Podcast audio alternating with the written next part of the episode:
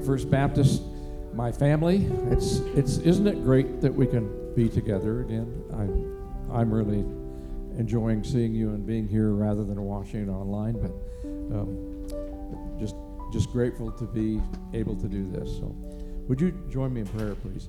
Father in heaven, I think about what Sam read at the beginning of the service and how awesome and powerful and that Jesus is, that you are that you are in charge of everything. And uh, you were not taken by surprise by COVID 19. You're not taken by surprise by anything. And Father, I pray for us as a body of believers that we um, truly learn to trust in you, have our total faith in you, not other distractions. Um, I just pray a protection over our church, over your church and the world as we start to face I think, more and more um, challenging issues that are going to cause us to decide do we really want to follow you or not? And uh, I just pray that you strengthen us at, at this time in history. Um, Father, as Chad comes up to preach, I pray that you fill him with your spirit, that he, uh, that the, the message that he brings, as he always does, that he presents it clearly and that we, we just don't walk out the door and do nothing about it. We take it to heart. We live for you. Father, thank you so much for what you do for us, who you are, and um, what you've done in each of our lives. In Jesus' name, amen. Amen. Thanks, Marcus. Good morning, First Baptist Church. Uh, it's great to see you here today. Quick reminder we are having a brief business meeting at the end of the service, actually, at the end of both services today. If you could stick around and uh, if you're a member, we would like you to uh, participate in that and vote. We're actually voting on a paragraph to add to our Constitution in regard to our stance on marriage. Uh, we are adding a paragraph to just make it very clear that we believe marriage is between one man and one woman. So if you are able to stick around for that, we would love for you to do so. I want to tell you a quick story about a friend of mine named Larry. Actually, Larry and his wife Cher visited here last summer. Uh, you may have remembered meeting him. But Larry used to sing with a band back in West Virginia, a little, uh, little chorus that used to go to small churches, and they would do music for those small churches. But he had an experience at one church that was unique to any other experience that he had. They got there, they did their setup, they did their normal thing, they sang their songs as usual. And towards the end of the service, they had got up and they were going to sing some closing songs, and a member of the church brought in some plastic totes, big plastic totes, up to the front of the church. And they continued singing, and uh, they took the lids off those plastic totes. And people slowly started coming forward. And they reached down into those plastic totes and pulled out handfuls of rattlesnakes and copperheads. And when Larry looked around. He was kind of mesmerized. He was the only singer left standing at the front of that church. They had ran when they saw those snakes coming out. To this day, there are still snake handling churches in West Virginia. Not many, for, for good or ill, not many, but they believe that to be a statement of faith, that they would hold these snakes. But uh, that changed his view of some churches. Now, do you remember the first time you were ever invited to a church? Maybe there were no poisonous snakes that were brought out during the service. But maybe you ran into some, you could say, poisonous people that made it not such a great experience. And frankly, when, they, when you invite someone to church today, what do you believe their perception is of church. They actually did a survey, this was recorded on churchleaders.com, of it was 20 to 30 somethings that were asked, What is your perception of the church? And they had several answers. The top four were, first of all, that the church is an organized religion with a political agenda. It's primary about politics. Secondly, the church is judgmental and negative. Third, that the church is dominated by males and oppresses females. And then finally, that the church is homophobic. And by the way, I want to make something very clear right now. Uh, if you are a person sitting out there today that struggles with same sex attraction, and I have met multiple, multiple Christians in other places I've lived that struggle with this, I hope you know this is a safe place to struggle. Uh, I hope you feel loved and embraced. But these were the four main perceptions of the church. If you were to ask people about First Baptist Church of Sheridan, who maybe had never been, had been here before, what would be their perception? So when we're inviting people to church, what is it they think they're coming up, they're, they're, they're coming to? And do we, if we're going to be really honest, do we have such an anemic view, frankly, of our faith and our belief that this may even be our opinion from time to time? So, the subject I want to talk about this morning is what has God invited me to? What is it that God has invited me to in my Christian faith, in my walk, when I come to church? He invites me to be part of this assembly of believers, but what exactly should that assembly look like? What am I invited to? And the passage we're going to look at comes from Hebrews chapter 12. We'll be looking at verses 18 through 29. I want to give you a heads up before we read that section. It speaks of two mountains. It speaks about Mount Sinai first the place where, uh, after the Israelites had received the, uh, after they had just left Egypt and they were about to receive the Ten Commandments, Moses went up on Mount Sinai, and it was a pretty frightening and terrible experience to be close to that mountain, to the holiness of God. But then there's a second mountain that's depicted uh, in this passage as well. It's Mount Zion. And it's a completely different experience. It's a completely different type of relationship that's recorded in Mount Zion, referring to the new covenant, as opposed to Mount Sinai, the Old Covenant. And then that section closes with a warning. So, if you would please stand with me as we read these verses. This is Hebrews chapter 12, verses 18 through 29.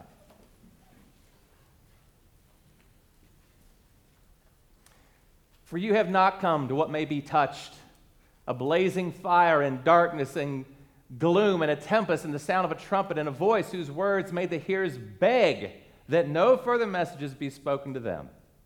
For they could not endure the order that was given. If even a beast touches the mountain, it shall be stoned. Indeed, so terrifying was the sight that Moses said, I tremble with fear. But you have come to Mount Zion and to the city of the living God, the heavenly Jerusalem, and to innumerable angels in festal gathering and to the assembly of the firstborn who are enrolled in heaven, and to God, the judge of all, and to the spirits of the righteous made perfect, and to Jesus, the mediator of a new covenant, and to the sprinkled blood that speaks a better word than the blood of Abel. See that you do not refuse him who is speaking, for if they did not escape when they refused him who warned them on earth, much less will we escape if we reject him who warns from heaven. At that time, the his voice shook the earth. But now he has promised, Yet once more I will shake not only the earth, but also the heavens. This phrase, yet once more, indicates the removal of things that are shaken, that is, things that have been made, in order that the things that cannot be shaken may remain.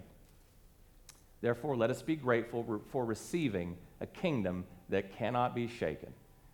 And thus, let us offer to God acceptable worship with reverence and awe for our God is a consuming fire. You may be seated.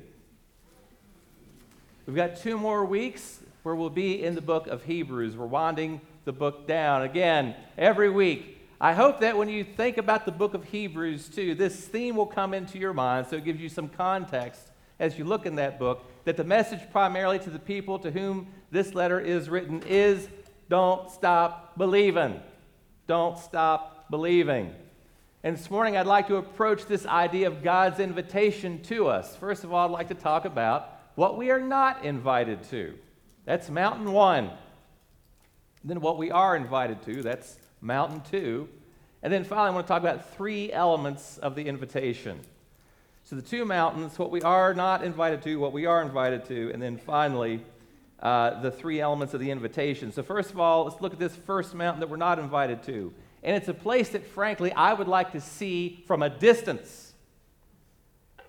You can imagine what it would have been like, and I can't help but get this image in my mind. Now, if you look really closely, at the very bottom of that picture is a volcano erupting.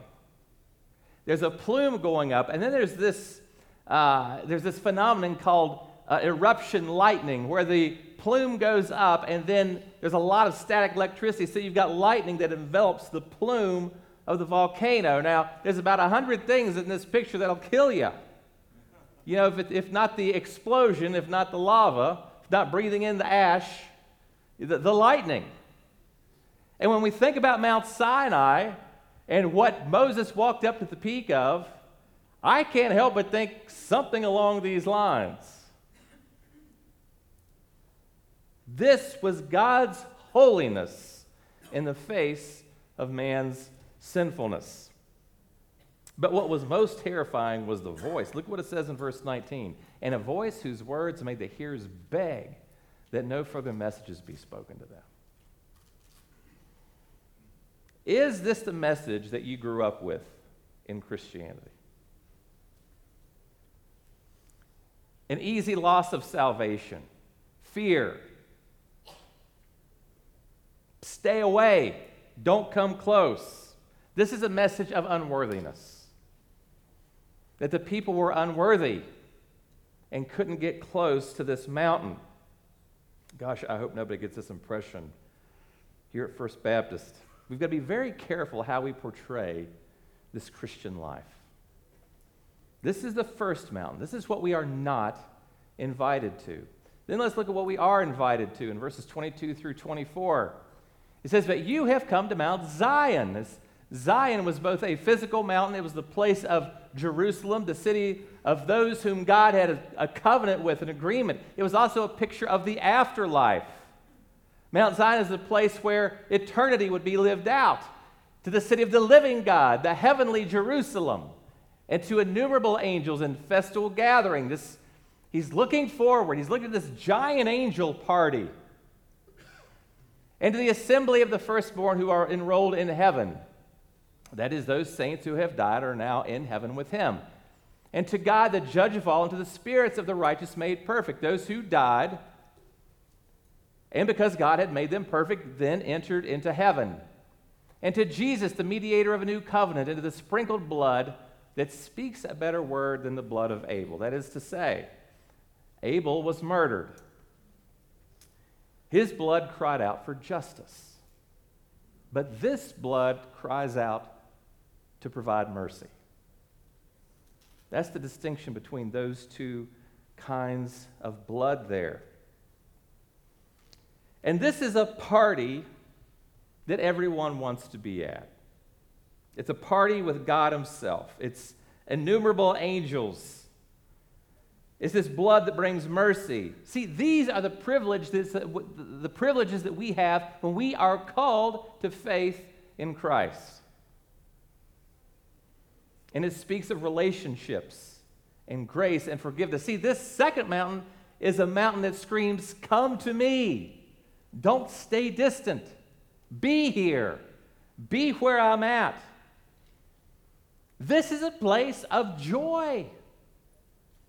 Joy unspeakable. Do you know that joy in the Christian life is, is not an option? That joy in the Christian life is actually a requirement.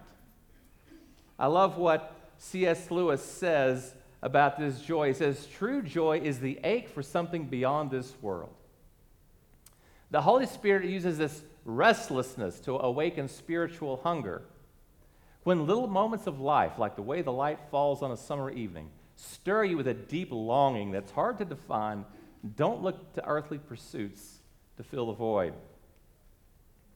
Instead, allow the ache to push you deeper into your relationship with God pursue Him, allow that longing for Him to become the hottest fire in your heart. That is to say, the, the thing that you want to pursue more so than anything else. This is a joy that, that transcends our circumstances. You know, on any given day, uh, I may get a little homesick.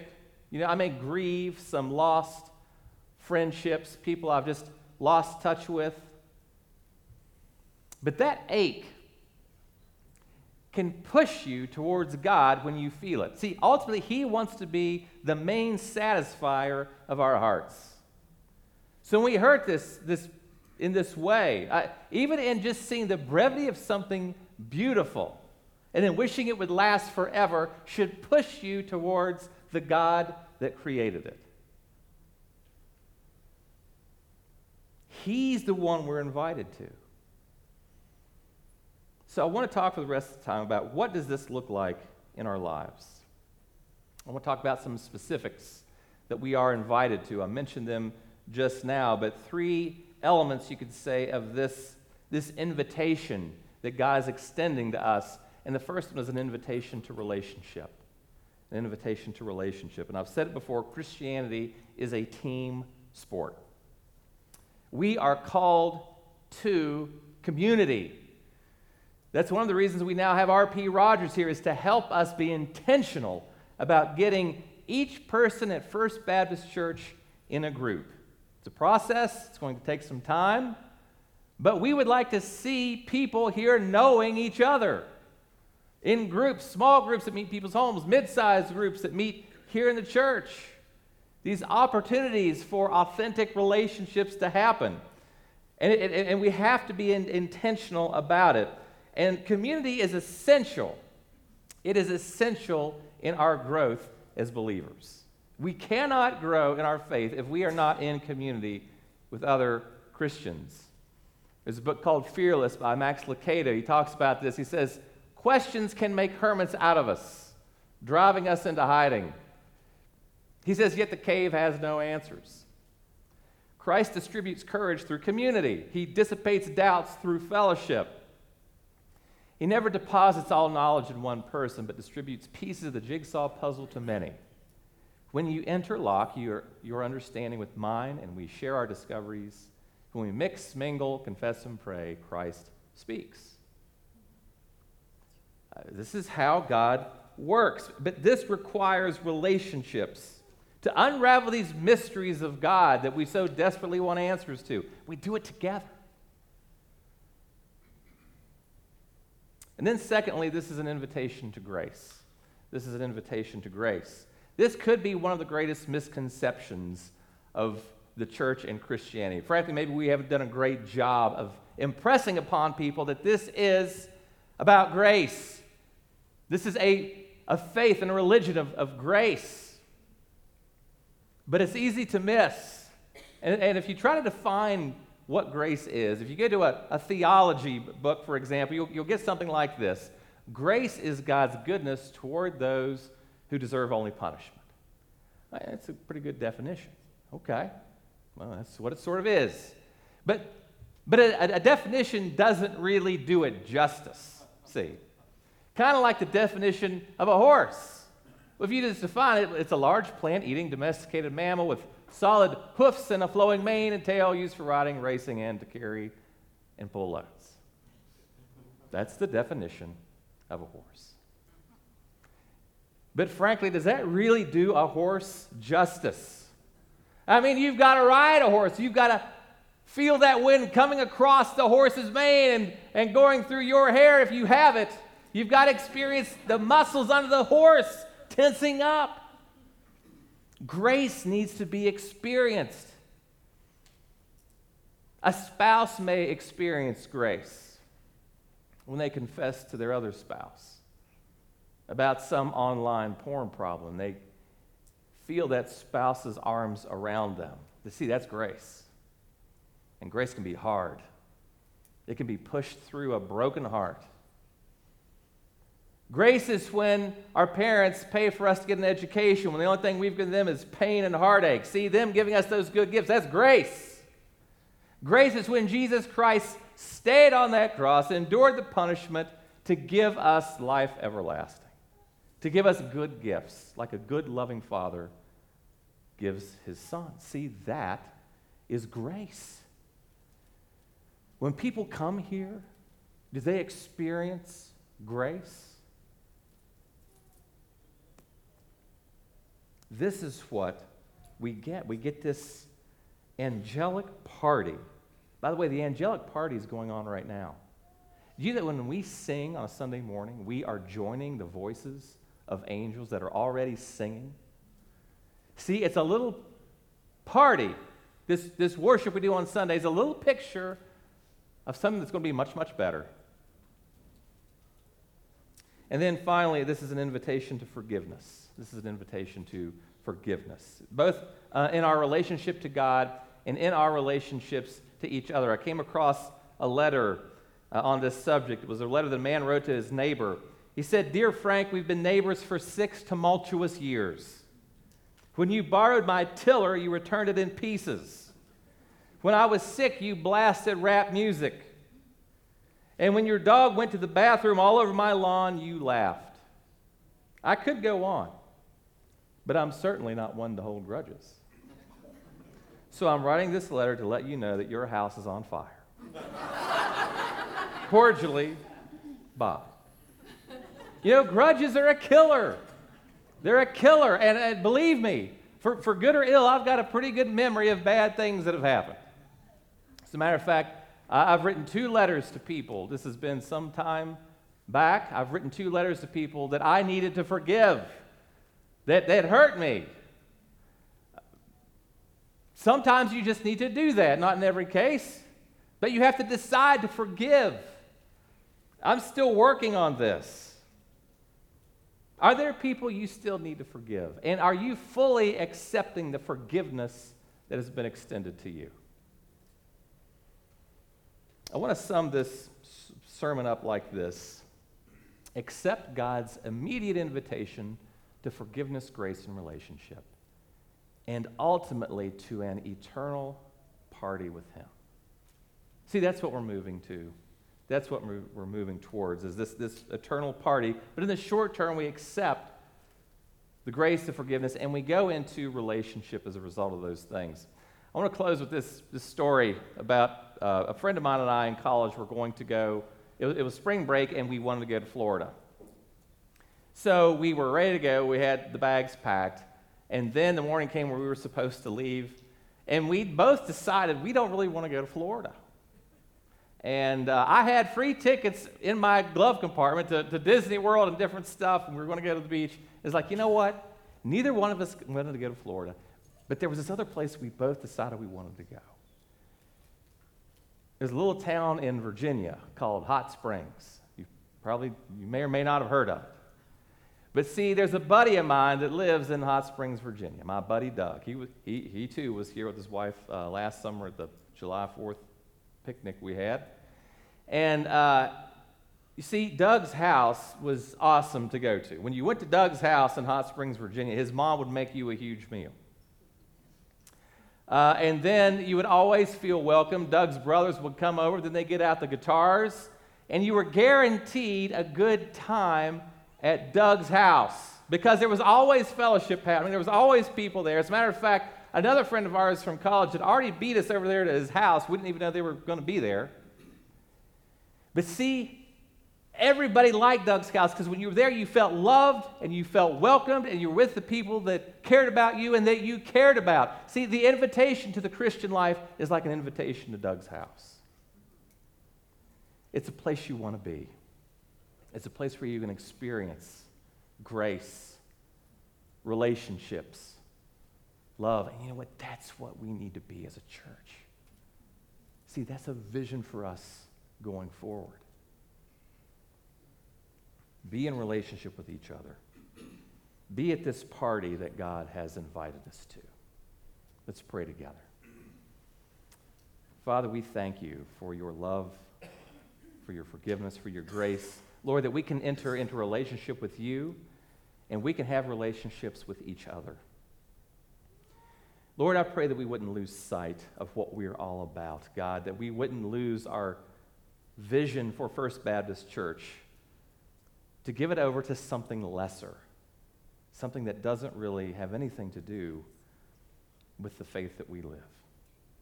I pray that we, as we go into this business meeting, that, that your will would be done, that you would help us to understand the necessity of the times that we live in and, and what we need to do. It's the name of Jesus we pray. Amen.